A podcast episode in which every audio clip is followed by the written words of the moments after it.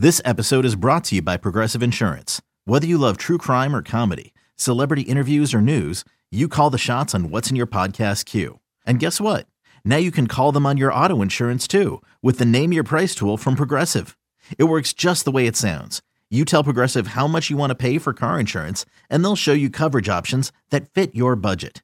Get your quote today at progressive.com to join the over 28 million drivers who trust Progressive. Progressive Casualty Insurance Company and Affiliates. Price and coverage match limited by state law.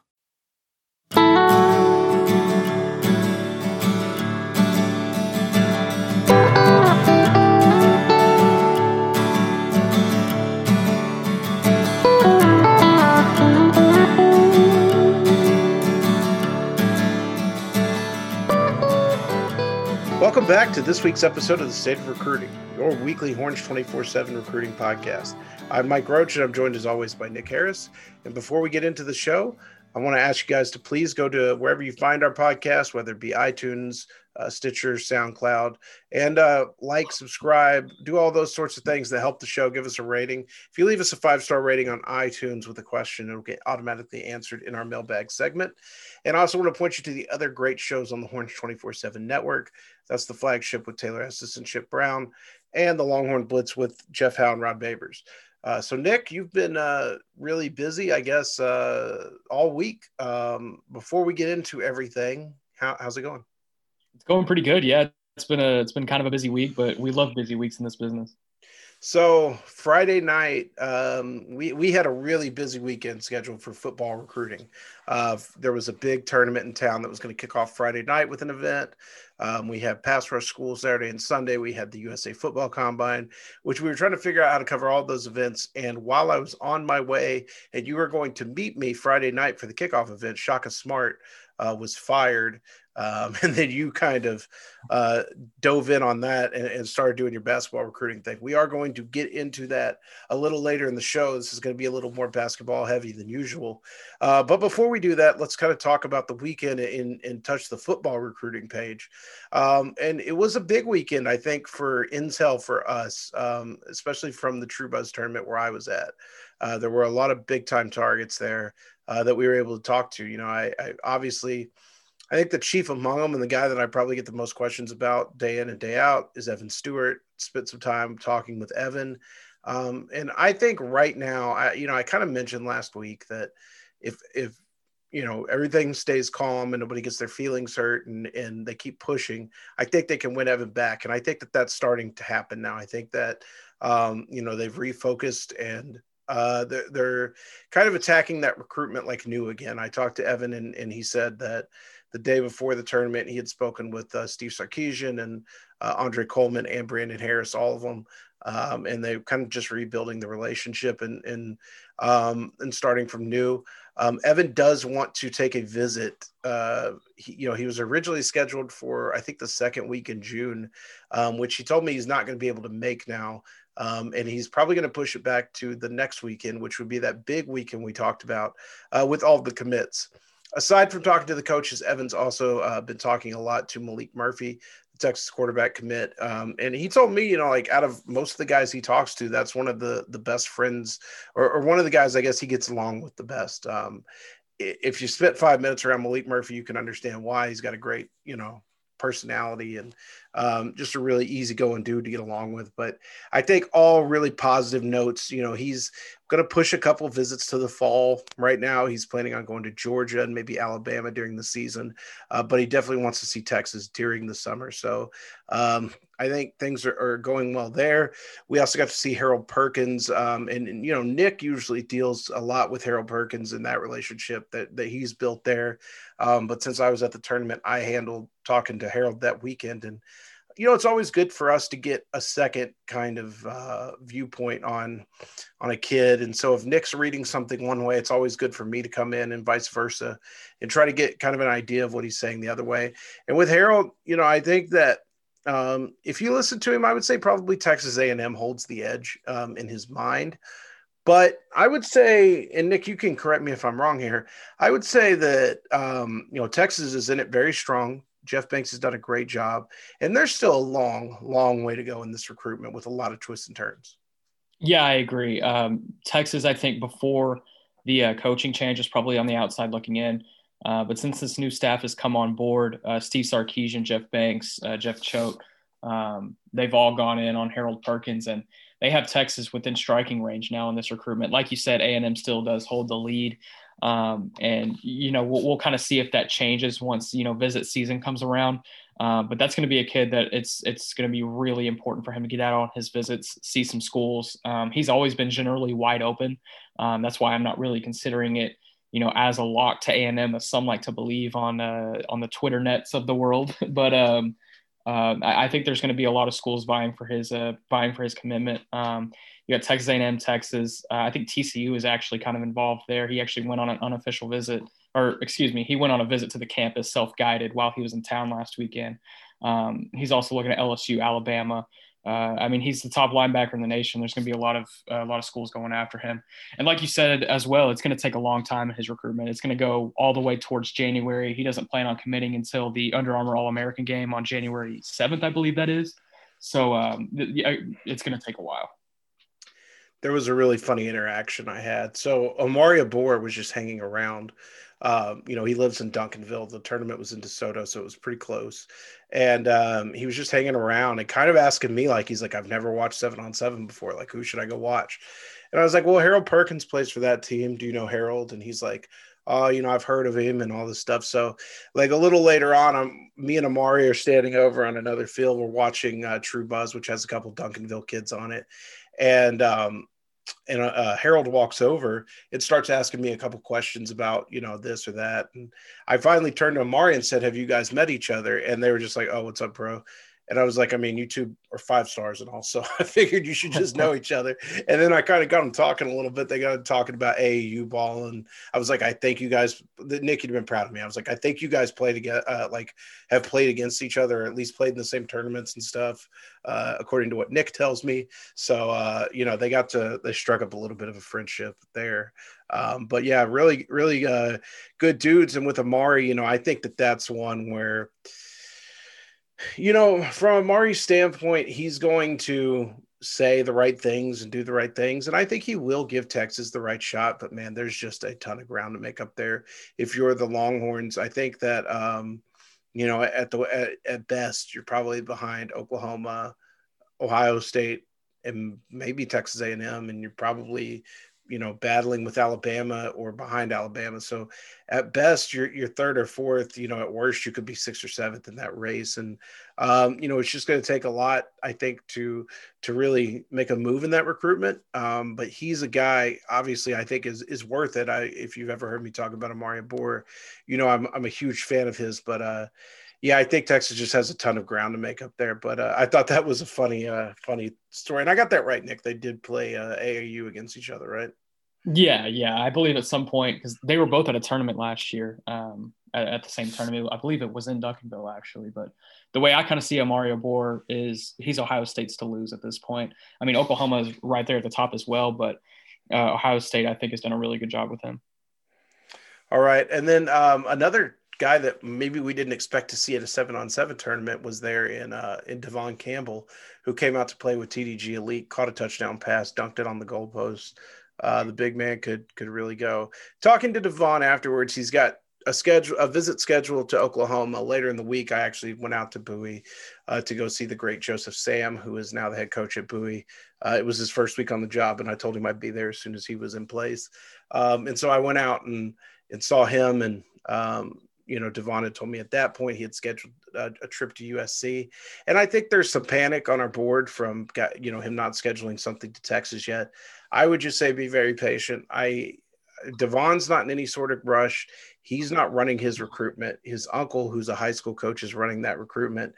And I think it would be insane to me. Like it, it's very, it would be very hard to believe Devon not taking a visit to Texas, um, not having Texas as a finalist. Not, not and at this point, um, you know, I kind of still expect him to go to Texas. So um, I, think everything in that in that recruitment status quo. I guess if there was one team I'd worry about right now, it's Oklahoma.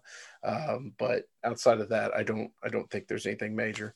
Um, that was it kind of for the major targets. We did a lot in the Stampede on recruiting scoop from that weekend.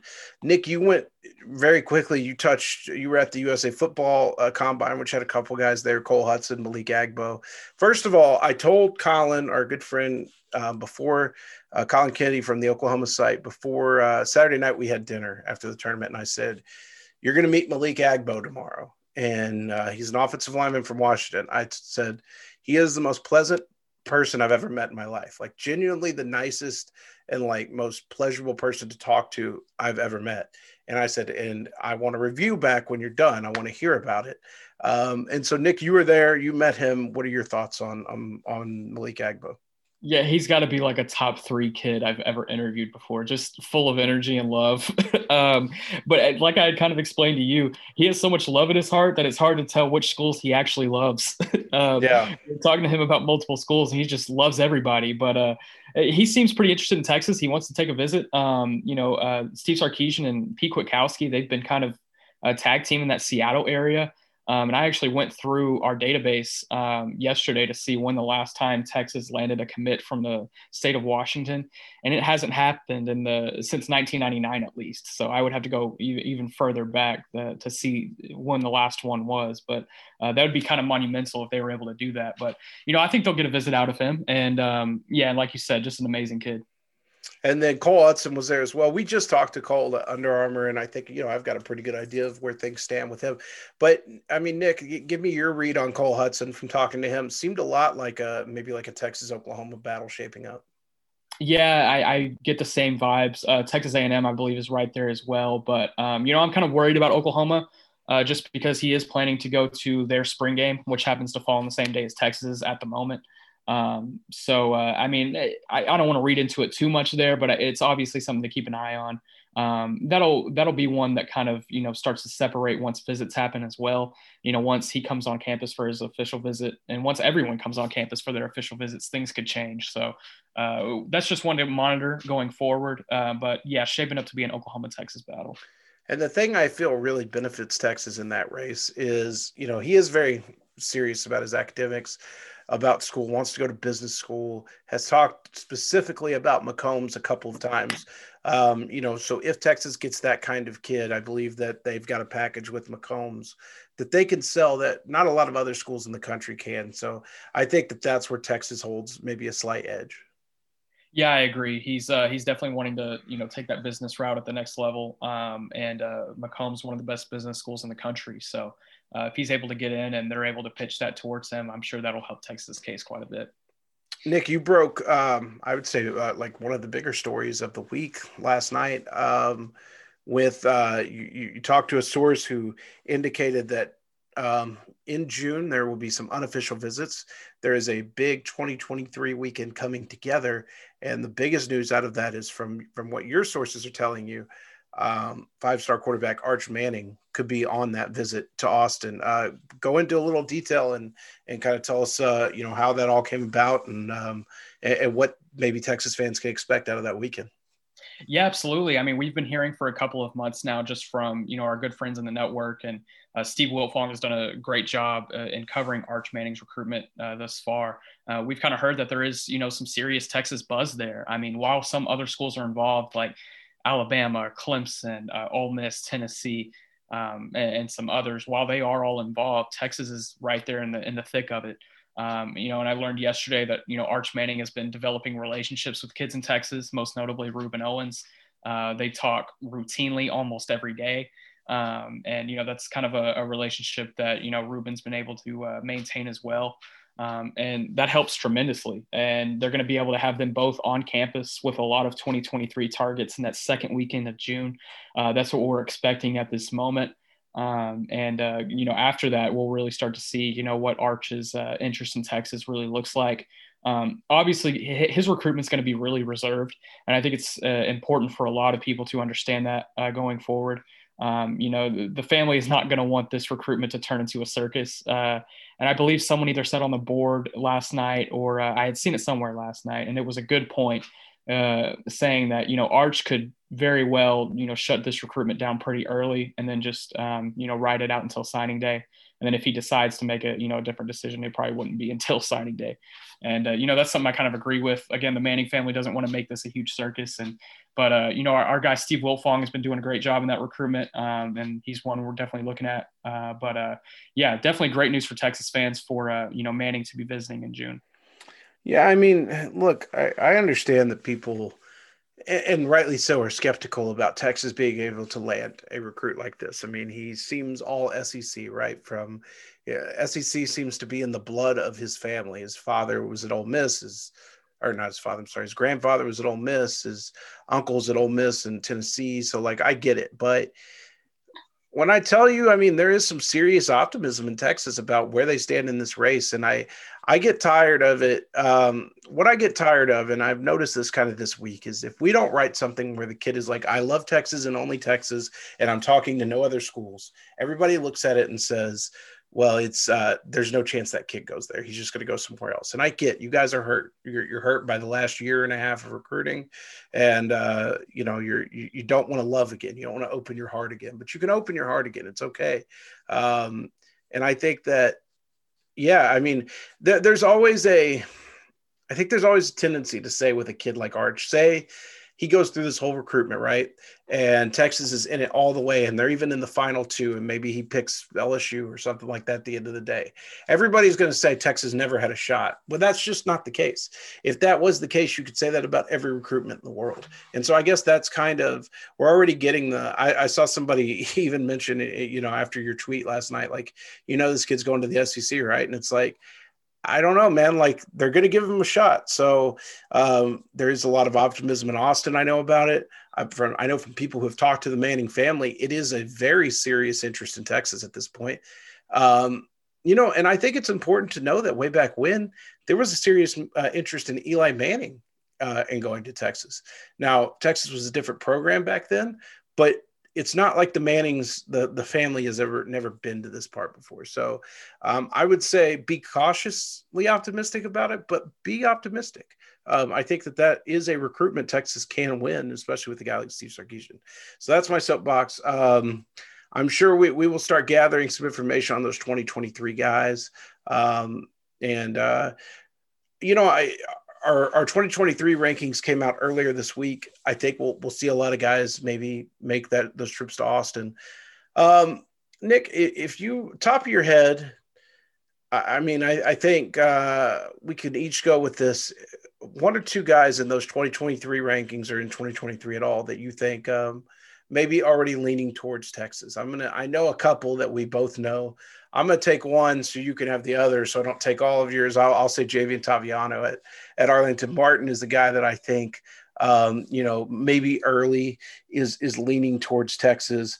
Um, I think that um, you know that's a kid that we, have discussed texas is kind of building that pipeline at arlington martin and um, you know if they if they hold on to travell johnson and obviously they've got um, They've got a, a Maurice Blackwell, and they've got a shot at getting Ernest Cooper. Um, you know, I think that they can keep making inroads at a program like Martin. And you know, Toviano is a guy that I think uh, you know was really impressed by Texas off the bat. I think that they lead right now. Um, but he's going to take some trips, I think, to to decide. But um, he's one guy that I would probably say. Um, I think right now, if you had to point to it, is leading towards Texas. If I had to pick another guy, um, I would say Dalton Brooks probably from from uh, Shiner um, is another guy I think is could be one of those 23 guys to shut things down early. Nick, you got one or two guys maybe you could point to in that class that uh, you, think the same? Yeah, absolutely. Uh, DJ Hicks, um, defensive uh, defensive lineman from Katy Morton Ranch. Um, I think Texas has done a really good job with him early on, and he grew up. Um, I don't. I'm not sure if Texas was his favorite team growing up, but he grew up a Texas fan. Um, Mikey might be able to, you know, collab with me on that, but uh, he definitely does hold quite a bit of uh, Texas interest, um, and Texas has been doing a really good job in getting on it, getting in on him early, and I think he's going to be one of the best defensive linemen in this entire class. Uh, I believe in this uh, in the ranking. Let's see if I can find where he's at. Uh, number 31 in the country in the composite, already a five-star uh, prospect. So um, that's one that Texas is, you know, in a really good position for right now. Um, and then as well as some uh, defensive secondary guys, Javon Thomas, Malik Muhammad. Um, I, am not as confident as I am about Hicks with the, those two guys, but you know Texas has done a good job with those two. Um, you know, and I feel pretty good moving forward with those guys. And Hicks is really that type of guy who, you know, kind of the we've seen him in the past couple years go to other schools. Um, well, I, I, you know I guess you could you could compare him to a guy like Vernon Broughton.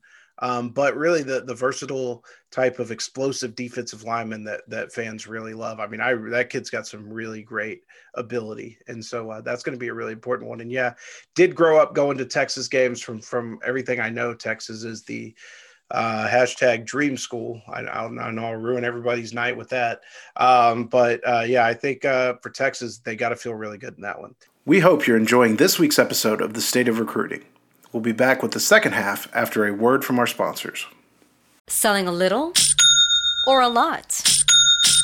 Shopify helps you do your thing, however you cha-ching. Shopify is the global commerce platform that helps you sell at every stage of your business. From the launch your online shop stage, to the first real life store stage, all the way to the did we just hit a million orders stage. Shopify is here to help you grow. Whether you're selling scented soap or offering outdoor outfits, Shopify helps you sell everywhere. From their all in one e commerce platform to their in person POS system, wherever and whatever you're selling, Shopify's got you covered. Shopify helps you turn browsers into buyers with the internet's best converting checkout, 15% better on average compared to other leading commerce platforms. And sell more with less effort thanks to Shopify Magic, your AI powered all star. Shopify powers 10% of all e commerce in the US. And Shopify is the global force behind Allbirds, Rothy's, and Brooklinen, and millions of other entrepreneurs of every size across 175 countries. Plus, Shopify's award winning 24 7 help is there to support your success every step of the way. Because businesses that grow, grow with Shopify. Sign up for a $1 per month trial period at shopify.com slash odyssey podcast, all lowercase. Go to shopify.com slash odyssey podcast now to grow your business, no matter what stage you're in. Shopify.com slash odyssey podcast. Is your child struggling with a specific subject or need help with homework? Are they asking questions that you're not sure you can fully answer? IXL Learning is an online learning program for kids. It covers math, language arts, science, and social studies. IXL is designed. This program will improve your kids' grades. Studies done in almost every state in the country. The kids who had IXL are consistently doing better. Powered by advanced algorithms, IXL gives the right help to each kid no matter the age or personality. And it doesn't have to eat up all your time. One subscription gets you everything for all the kids in your home, pre K to 12th grade. So don't miss out. One in four students in the U.S. are learning with IXL. IXL is used in 95 of the top 100 school districts in the U.S. Make an impact on your child's learning. Get IXL now. And listeners can get an exclusive 20% off IXL membership when they sign up today at IXL.com/audio. Visit IXL.com/audio to get the most effective learning program out there at the best price. All right, Nick, we're going to do some basketball stuff. Um, the big news of today, as we are recording, Texas made a hire to replace Shaka Smart, and I think it's I mean, you correct me if I'm wrong. You know basketball better than I do. Is it the biggest hire they could have made, the biggest splash they could have made in college basketball by hiring Chris Beard from Texas Tech? Yeah, I, I would agree. Um, you know, CDC he put you know a big target on uh, Chris Beard's head, and he was able to he was able to grab him. And um, you know, I think getting Chris Beard was probably easier than we expected. Um, all, all they had to really wait for was April 1st for that buyout to drop by a million dollars. You know, go ahead and save some money while you can, I guess. But um, they, uh, yeah, I think it's a great hire, and it, I'm really excited to see who he brings along with him. Um, there's already reports flying in, you know, as we're recording. Um, Chris Ogden, uh, the head coach from UT Arlington, is going to join uh, Chris Beard on staff. I'm also keeping a close eye on Rodney Terry, the head coach at UTEP, to join uh, join him on staff, as well as uh, Ulric McNaney, um, I believe that's how you say it, uh, assistant coach that he had at Tech. He was really uh, helpful in recruiting the DFW area for Chris Beard. Um, so, you know, once the staff is put together, we'll really be able to, you know, get a good picture of, you know, what this, um, you know, coaching staff can contribute. But it's going to be a tall task. Go ahead. I want to say um, Ogden and Terry were Rick Barnes guys, weren't they? Like they were assistants under Barnes, right? Yes. And uh, you know Beard himself was an assistant back in the '90s before Barnes, but um, you know he's he's well accustomed with those guys. Uh, a couple of those guys played when he was uh, a graduate assistant with them, so uh, they're all connected. Uh, all these Texas coaches coming to the University of Texas, I think it's going to be you know really helpful in recruiting the state. Um, and you know that's something that Shaka Smart didn't really do in his six seasons, and it's not necessarily a bad thing. It was just kind of his way of going about things. But you know, it, it's definitely going to help. You know, get Texas back into the picture with a bunch of uh, uh, high schools here in the state of Texas um, that you know consistently produce you know basketball stars, whether it be Duncanville, where he's been able to grab a couple of recruits in the past uh, few years. Jahmi'us Ramsey, one of them. Uh, Michael Micah Peavy is another one. And looking forward in 2023, uh, the number one player in the state of Texas, five-star prospect already, uh, Ronald Holland from Duncanville. That's going to be one that you know Chris Beard is already in contact with, and you know st- staying in good communication with. Um, so they're going to be able to recruit the state of Texas really well. Uh, and I think that'll really help their efforts moving forward. But at the same time, they still need to recruit the outside of the state of Texas, bring in some of those guys that you know are appeal to the the Texas national brand. Um, and today I entered a crystal ball already for an in-state prospect in 2022, Anthony Black, who uh, this past weekend announced that uh, he's only going to play basketball at the next level. He was toying with the idea of playing both basketball and football. He was getting some football offers from uh, some pretty big time schools. I believe his biggest offer was probably Baylor on the football field, but uh, he's just going to shut uh, shut his football recruitment down, focus on basketball moving forward, and I think it's going to be a good decision for him. Um, he's going to be one of the best combo guards in the country when it's all said and done. He's already having a huge spring on the AAU circuit. I was able to see him last weekend at an AAU tournament actually, and he had eight steals in the first half. It was uh, uh, quite the show, and that's something you don't really see at an AAU game. So um, he's really active on defense, which I think will help. Uh, you know, kind of. Uh, push forward uh, Chris Beard's philosophy, and uh, we'll see if they can kind of bring some offensive prowess uh, to Texas, and it's all going to depend on all these grad transfers that they're going to have to bring in. Um, because the only guy that I really know for a fact, 100% that will be back next season is Brock Cunningham. So uh, they're going to have to fill, uh, you know, quite a bit of spots with some uh, transfer guys, and um, if they're able to bring over the one Texas Tech signee, Jaylon Tyson from John Paul II, uh, then that'll help as well. But uh, they're definitely going to have to hit the transfer market hard.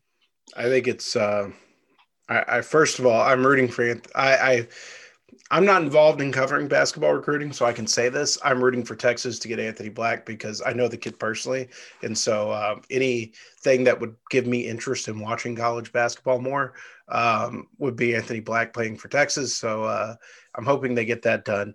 Um, what is the? I mean, uh, you, you kind of mentioned the the task ahead of him. Um, you know, I think that he's got basically to fill an entire roster from the transfer portal and um, and all that. First of all, is there? I, I, know a couple of guys have asked out of their letters of intent um, that signed with Shaka. Is there any chance he gets those guys back, or you know, I mean, uh, how how big of a task is it going to be to build this roster? It's definitely going to be a tough couple of months and um, he's going to have to have a staff in place really quick so that they can get to work on it and i think that's why the staff is coming together so fast is so they can put together this roster you know sooner rather than later um, yeah we uh, texas did have one signee uh, under shaka smart ask out of his letter of intent uh, on Monday, four star uh, shooting guard Tamar Bates, uh, which honestly, it, it is a pretty big blow to, to Texas uh, basketball program. Tamar was going to be, you know, a, big time contributor in year one, maybe even, uh, you know, had a chance to start in, in year one as a freshman. Um, but he asked out of his letter of intent. He had a really good relationship with Shaka Smart. Um, and the school to watch right now uh, for for Tamar will be Missouri. Um, and I put in an article today as we're recording on Thursday. I, am pretty confident that um, you know Tamar is not going to end up in Austin. He's already getting some big time opportunities. Kentucky has already hit him up since he's asked out of his letter of intent. So uh, I believe he's going to go elsewhere. But you know it's not the end of the world. Um, there are still three other signees, and uh, for David Joplin, uh, the the next highest, or he would be the third highest rated uh, signee in the 2021 class. Uh, four star power forward from Brookfield, Wisconsin. Um, he was able to forge a really good relationship with Shaka based on uh, Shaka Smart also being from the state of Wisconsin. And so, you know, if any, eh, when, when the first news first broke about Shaka, uh, you know, leaving Texas, I was like, well, Joplin's going. But, um, you know, since I've talked to him and some guys around him in, in the past week, I think he's really going to hear this out. Uh, he's gonna he, he's excited to get on the phone with Coach Beard and talk uh, uh talk with him and his uh, his family Um, so uh, I think Texas can, you know, bring in David Joplin and you know secure his signature. Uh, Keeyan Itejere, uh, three-star power forward from North Carolina. Not too worried about where uh, you know Texas stands with him right now. I think he'll end up in Austin. The only one I'm really kind of concerned about at this point is four-star uh, combo guard um, Marion Ellis from Davenport, Iowa. Uh, Shaka was able to grab him before basically anybody knew who he was, and since then he has shot up the rankings. I believe he's a, a top 100 prospect in our composite now, uh, or he's right around in that area.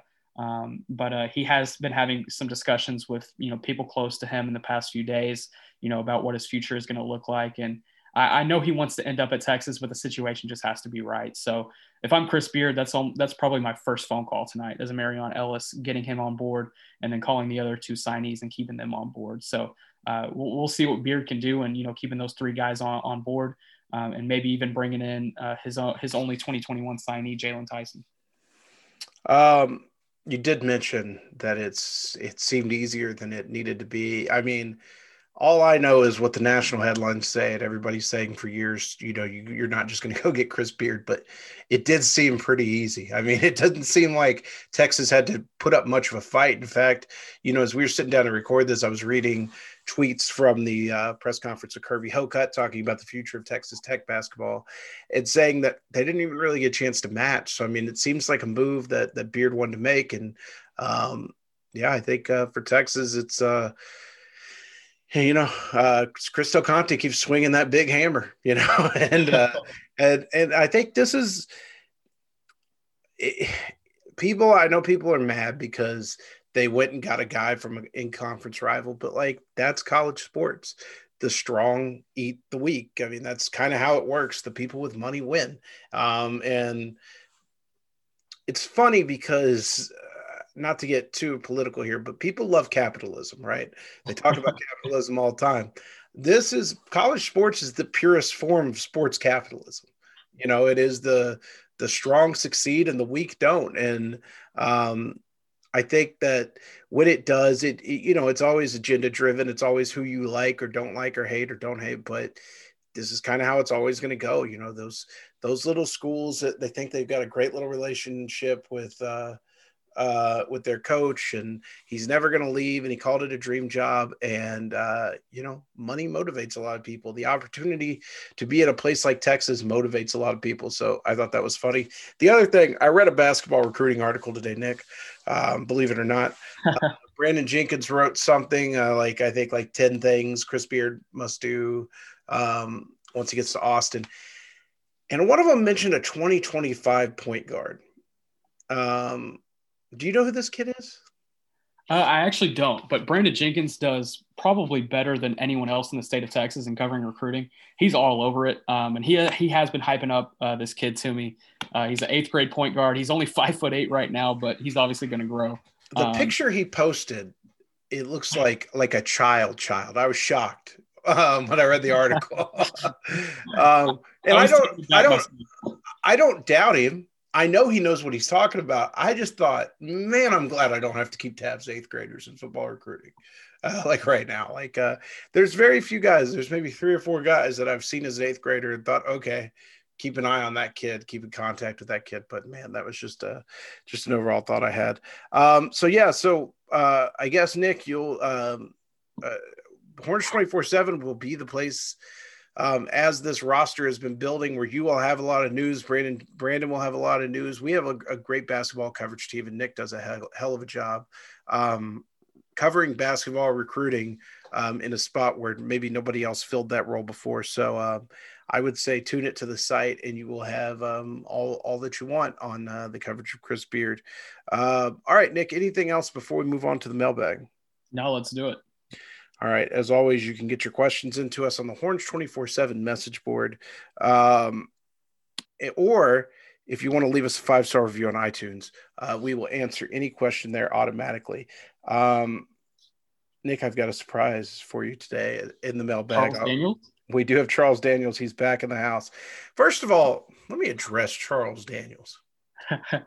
I reached out to him. He said, Oh, I didn't know you guys were back recording, which lets me know he doesn't he's not subscribed to us. Um, so uh, he did come back but he came he comes up and says hi to me as like legitimately he's the first person i see when i walk into the true buzz tournament. Like i get through the gate and he says hi and i'm like you know me i'm trying to get my back my backpack set and um, my camera and i'm trying to get my credential on and all that sort of thing and i know exactly who he is and i say hey what's up man good to see you and like literally thought he would hang around and talk for a second and when i looked up he was gone and he has the nerve to tweet that he saw me but didn't think I recognized him. I missed that entire exchange on Twitter. Yeah, he's like, "Oh, I saw Mike, but I don't think he recognized me." Oh well. Um, all right. Anywho, uh, let's get right into uh, right into the show. Um, from Texmer twenty seven, uh, it may be too early, but gun to your head, who do you think will be the Texas quarterback commit for the twenty three class? Malachi Nelson, Arch Manning, or the field? Um, we have to be careful. Know, yeah, um, it is too early, and um, it's a loaded question because I just gave you the lecture that you need to be optimistic about these sorts of things. I think, I think if you're being smart, you would take the field. But I think if you took Arch Manning, I, I could understand that pick. Yeah, um, it's it is too early, but we have. I think we've even discussed this on the podcast before. The in-state 2023 quarterback class is not looking too hot right now. Um, you know, I, I really think the only name that I'm keeping an eye on as far as like a you know a major prospect type kid who I think could you know end up blossoming into one is Bo Edmondson from Lake Travis, and then probably Jake Strong uh, from Justin Northwest. Uh, you know, those are really the only two guys I'm kind of keeping an eye on. Um, but it worries me that they haven't popped yet. So Texas is most likely going to have to go out of state to grab a you know a 2023 quarterback, which is going to be really interesting considering they had to go out of state to get a 2022 quarterback. Um, but I'm not going to answer the question. But like you said, cautiously optimistic about Arch Manning is a is a good thing to have. Yeah, it's crazy. They would in Steve Sarkisian's first two years, he would not have an in-state quarterback. Um, from Tyrone Swoops, uh, first question: Do you still love me? Yes, Tyrone. You are one of my favorites. You know that. Um, and two, who are your favorite twenty-three O line prospects so far? Hmm. Um, I'm trying to think off the top of my head as far as twenty-three O line. Um we got to see the Harris Sewell kid from um, Permian a little bit at the camp. I didn't get a great, um, you know, great look at him, so I can't really go all in there. But he did earn a really big ranking. I know our guys really like him. You know, O line is one of those positions that that that hasn't really blossomed in 23 yet. We got guys like Isaiah Robinson and Andre Kojo, a lot of promise, but not a lot of like sustained ability. So um, I think, you know, um, I, I, guess I would say Isaiah Robinson is a guy that I've probably seen the most. Yeah. Um, other than those two names, uh, Isaiah Kima from Wolfforth Frenship, uh, he's another guy that landed in the top 247. Um, and uh, as well as Caden Carr from Amarillo. Um, he's he was rated as a three-star prospect this last week, but um, I think the offensive line class in 2023 is shaping up to be a little down um, which I don't think will necessarily be a bad thing just because the 2022 class is pretty loaded. So um, we'll see as you know time progresses. But you know, as of right now, Harris Sewell is probably the you know the the prize jewel. It's also important to remember that there are guys who will emerge this year that you have no clue of um, yeah. that will become big time names. Uh, you know, this time last year we did know Cole Hutson's name, so um, you know things are they always kind of emerge. Um, do you okay from uh, nutsbane do you think given Maalik Murphy's struggles so far is the staff going to push for another quarterback in this class? Um, how would you evaluate his game so far? Um, no i don't see that happening right now. I really don't. I mean look i mean short of uh, like quinn ewers calling up on signing day and wanting to sign obviously they would let that happen but um, i think that Steve Sarkisian likes Maalik Murphy and likes the skill set and believes he can develop it. And um, I do believe quarterback production is a must at the high school level. Um, it's not one of those positions I'm going to tell you that can get by without a lot of production, and I'll just be like, okay with it. But I think in in this case, it's a very special.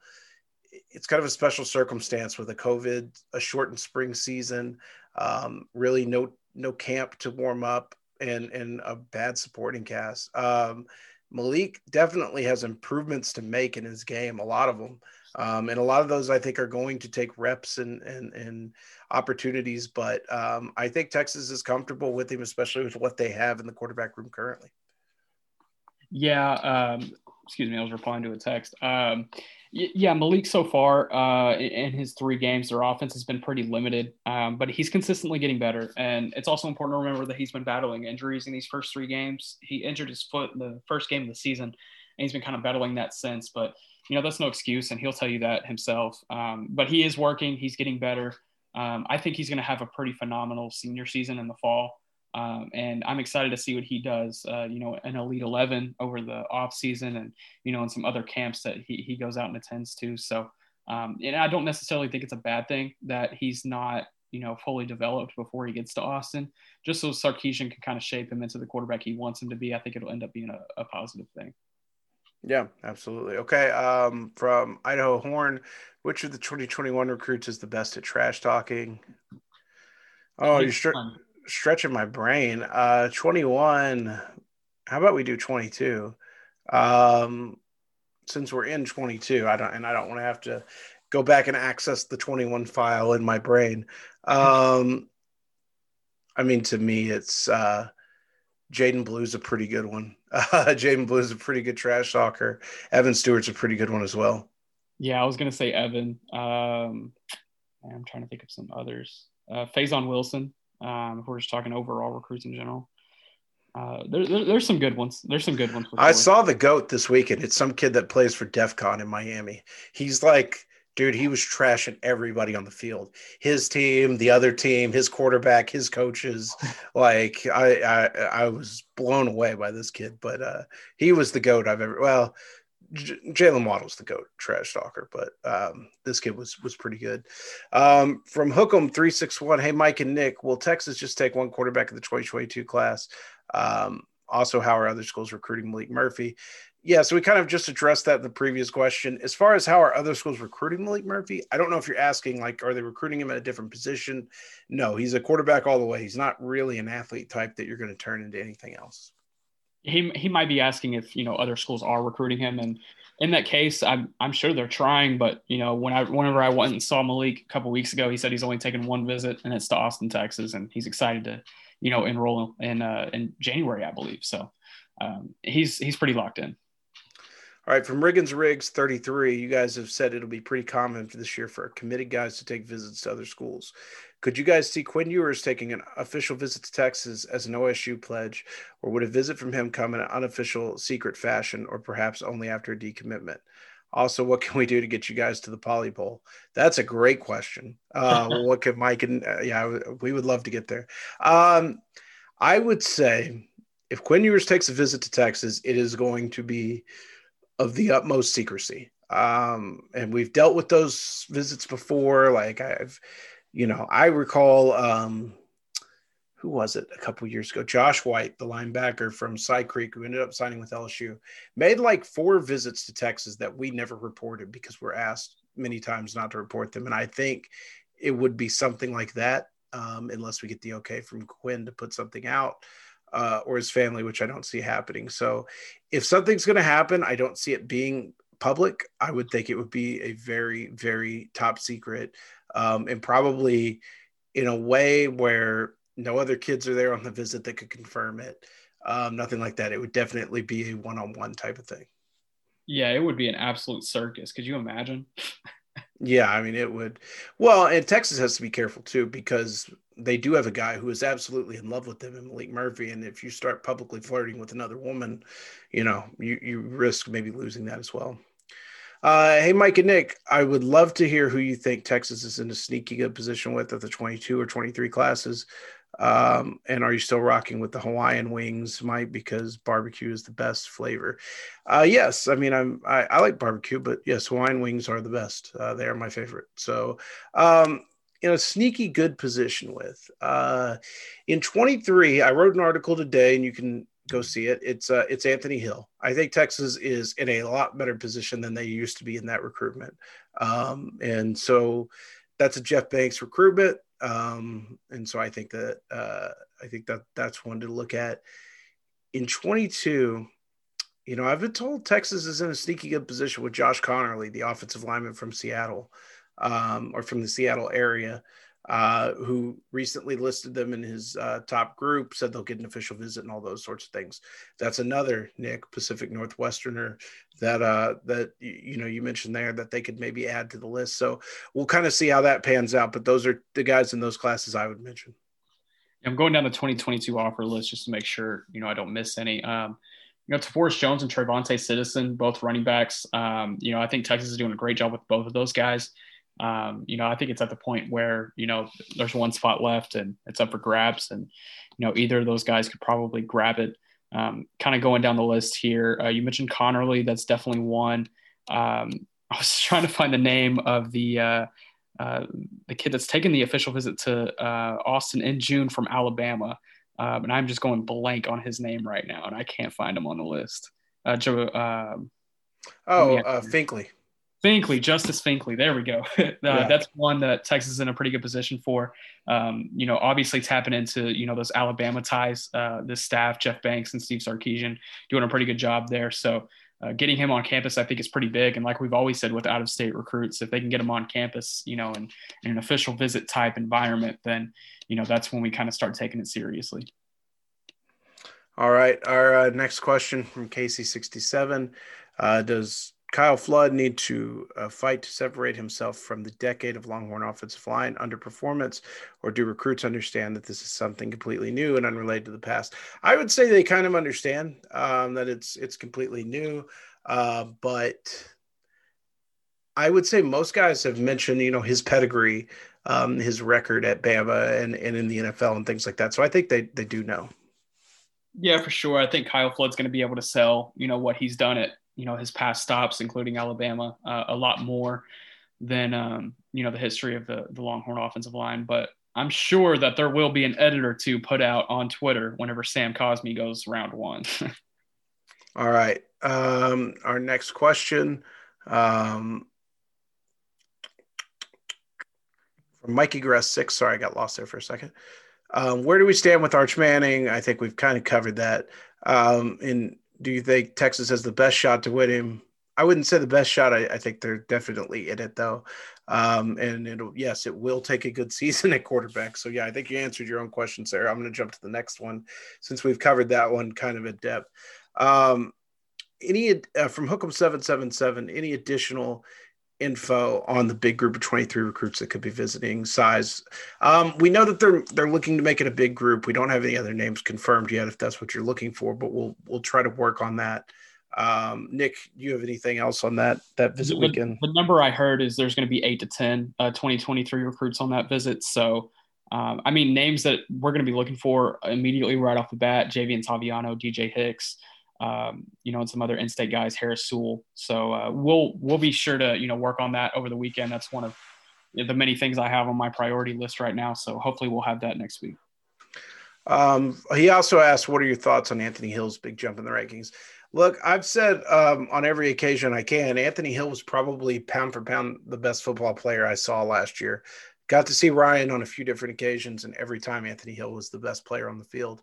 And that's tough to do at a place like Ryan when you have Ja'Tavion Sanders and Billy Bowman and all those guys on the team. So um, I think it's well deserved. I think he, you know, to me, when we started having our discussions about top guys in the state, Anthony Hill was was kind of an easy choice for me. Yeah, Anthony Hill obviously is going to be, you know, one of the top players in the country all the way up until signing day. Um, his big jump in the rankings is definitely warranted. I found it really interesting that um, you know the rankings committee changed his position to a weak side defensive end. I think that's you know pretty accurate. Um, I think he's going to be kind of you know the that hybrid type guy who can you know jump back and forth from the linebacker to the defensive line, and you know I wouldn't be surprised if he puts his hand in the dirt before it's all over with. So, um, but he's one of the best pass rushers that I saw all year last year, um, and I, that game against uh, Mansfield Summit uh, specifically, he was just going nuts. And even in the state title game against Cedar Park, um, I believe he had a strip sack and some other big time tackles. So, I mean, you just watch one Denton Ryan game and you'll understand why Anthony Hill is so highly coveted. Yeah, absolutely. From Horns fan 7612, transfer portal question Do you expect there to be mutual interest between Texas and Jahari Rogers? Um, I am checking into that. I don't know where Texas stands on it quite yet. Um, I do know that Jahari did have a relationship with Terry Joseph back when he was being recruited. Um, and obviously, he liked Texas a lot. They were the finalists that he picked Florida over. Uh, but right now, I would actually um, say I, am kind of looking at SMU on this one. Um, Rashad Samples was a big reason why Texas was in a great place for Jahari Rogers back then. I know that they're going after him hard now, and it wouldn't surprise me if he ended up at SMU. Yeah, that's all you on that one. Um, okay, from NT Jones 1484, which side of the ball has the better class in the end? I'm going to say offense. The only reason I'm going to say it is because Sark and Jeff Banks are both on the offensive side recruiting. I mean, Jeff Banks recruits just about everybody, but um, the, the draw right now is Sark's offense. And so I think if they can get the wide receiver class that they anticipate and put together a good offensive line class, I think the offensive line group comes out better. Yeah, I we better hope that the offensive side of the ball is the better class in the end, just because you know the offensive class that they signed in 2021, they're going to have to you know make up for uh, you know some holes that were that were in that class. And you know i think there's a really good opportunity already to do that. I mean with Maalik Murphy and Jaydon blue already in the picture uh, you can just point to those two guys kind of being the reason why it'll be the better class in the end. So yeah i would definitely go with the offensive side of the ball as well but that doesn't necessarily discredit the potential of you know what the class could be on the defensive side as well all right, from Q Dog 90, um, in your conversations with the 22 and 23 recruiting classes as it relates to Texas gaining commitment, rank the following life after football, NFL development, education, or product displayed on the field, and relationships. It's important to note that it's very, I mean, it's different depending on who you're talking to. Each kid has a different set of priorities. I would say, by and large, if you just ask me to aggregate um, the most that I hear, I would say relate. Uh, NFL development would probably be one, relationships two, uh, product on the field three, education four, life after football five. Yeah, I would probably go with a similar ranking. And yeah, like you said, and every the reason we ask this question to recruits is because every recruit kind of has a different answer. So, um, you know, I've heard each of these, uh, you know, selections being the number one priority for a different kid before. So, uh, even in 22 and 23. So uh, it just kind of varies depending on the kid. Uh, from David Hume, if you could have Quinn Ewers or Arch Manning next year, who are you taking and why? Um, this is a tough question to answer. It's too I, early for me to tell. I'll say that right off the bat. You can yeah. I mean, So I think the answer I would probably say is Arch Manning because Texas has a quarterback in Maalik Murphy that they believe in and they believe they can develop. Um, and so you would want that in 23 as well. Um, Quinn Ewers has done it at the highest level of, of um, you know, of high school football in the state of Texas. I do think that I mean, if Quinn Ewers wanted to come back to Texas, I think that fans would probably forgive him for the decommitment. But I do think there are some feelings out there about Quinn Ewers from Texas fans that are, you know, are what they are. And I think that any amount of adversity he runs into, he could, um, you know, those feelings could resurface. I would say it's probably best at this point, fresh start. And I would say Arch Manning just from that perspective. Um, all right. Our final question comes to us, as I mentioned earlier Charles Daniels is back. He hit me this morning with a question. He says, Mike and Nick, it feels so good to be home. I've been away, so I have two questions today. Uh, as both of you know, my son is playing his first season of big time seven on seven. Being inside the culture like this, I've already seen a ton of craziness. I'm appointing you both as co chairman of National Seven on Seven. Uh, what is the first change you make to make seven on seven culture better?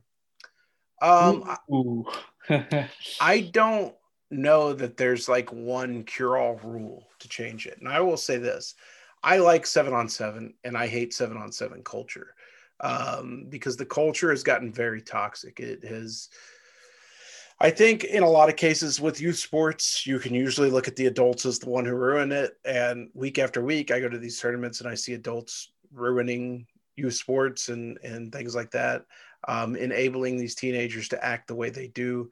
Um, nobody's giving them much, you know, restraint or anything like that. So I guess if one thing I've always kind of looked at is, and it's tough because I think it's a it's a double edged sword. But if you had, um, so at seven on seven, most coaches are just guys off the street, or they're trainers, or they're uh, dads or whatever. Um, I think that in my case, I would like to see the high school coaches more involved, but I also understand how high school coaches involved in seven on seven, especially at the select level, could lead to recruiting at the high school level and things like that. So um, I don't know that there's one silver bullet rule. I guess I would say here's one rule I have if your team gets in a fight, you're done for the rest of the year, the entire team, because um, and I think that that would discourage them from doing it. Um, there's too many, too much nonsense like fighting at these things because the the celebrations have gotten so wild that they're like outright disrespectful now. Um, and that's why people get in fights. And so, um, I guess if I had to give you one rule that I could like really codify, that that's the one. Yeah, that's a good one, and I'm, I'm glad this kind of this question was presented because I was talking with my good friend Guy Frazier last night, um, our good friend Guy Frazier last night, and you know I, I, told him, man, I remember being so excited for the seven on seven season back in like December, and I I even think I communicated that to you a few times, Mike. And now that we sit April first, I'm so over it. I'm, I'm ready for it to be done, just because the culture has been really toxic this year.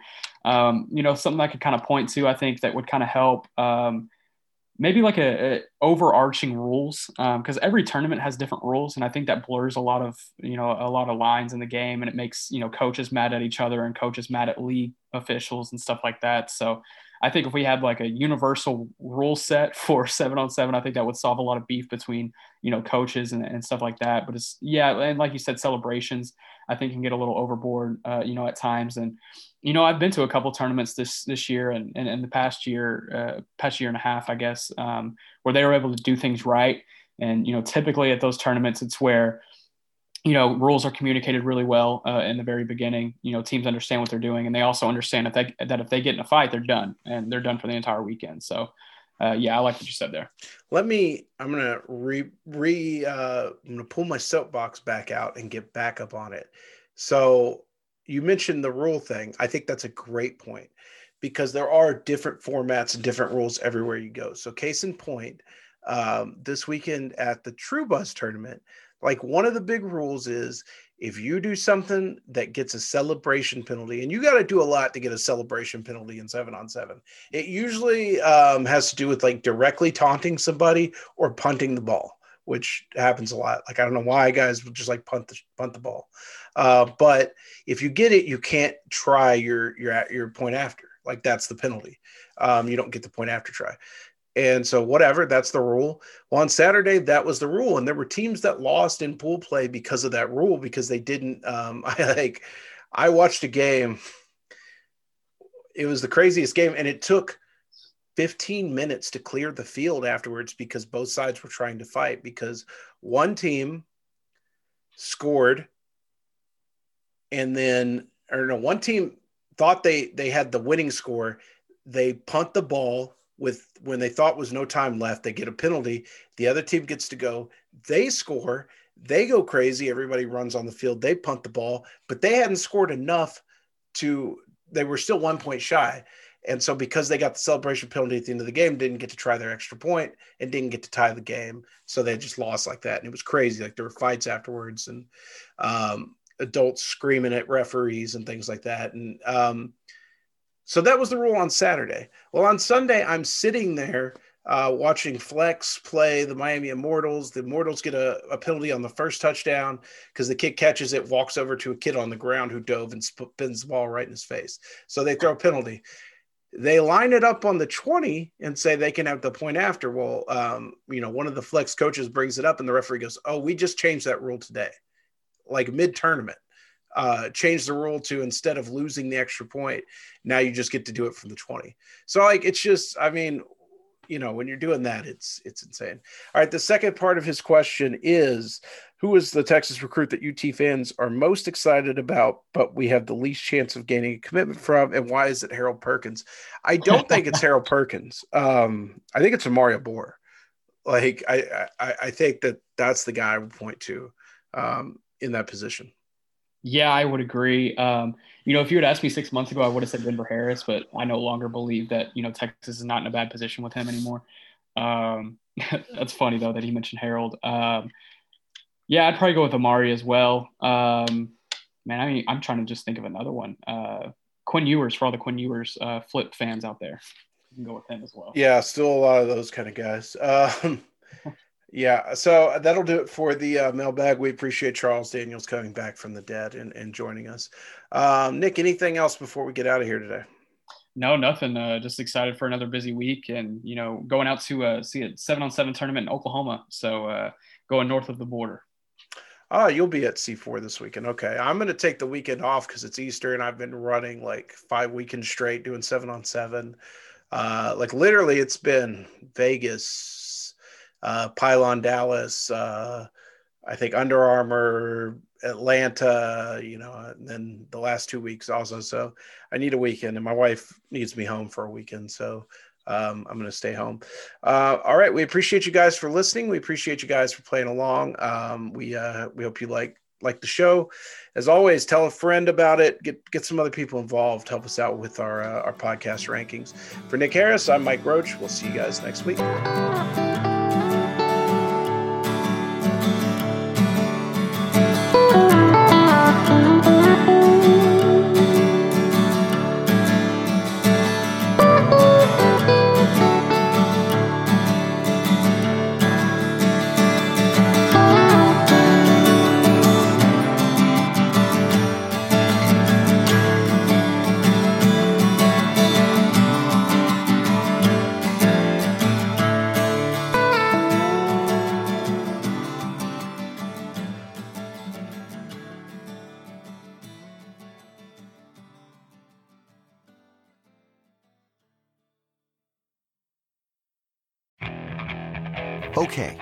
Picture this.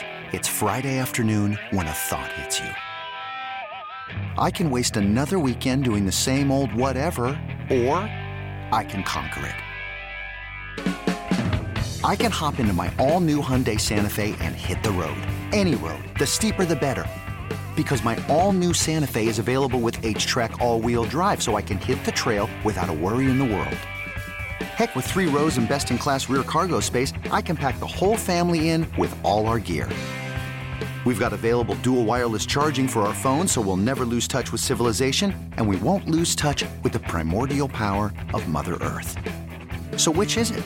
Waste the weekend or do something a little more epic? And conquer it in the all new Hyundai Santa Fe. Visit HyundaiUSA.com or call 562 for more details. Hyundai, there's joy in every journey.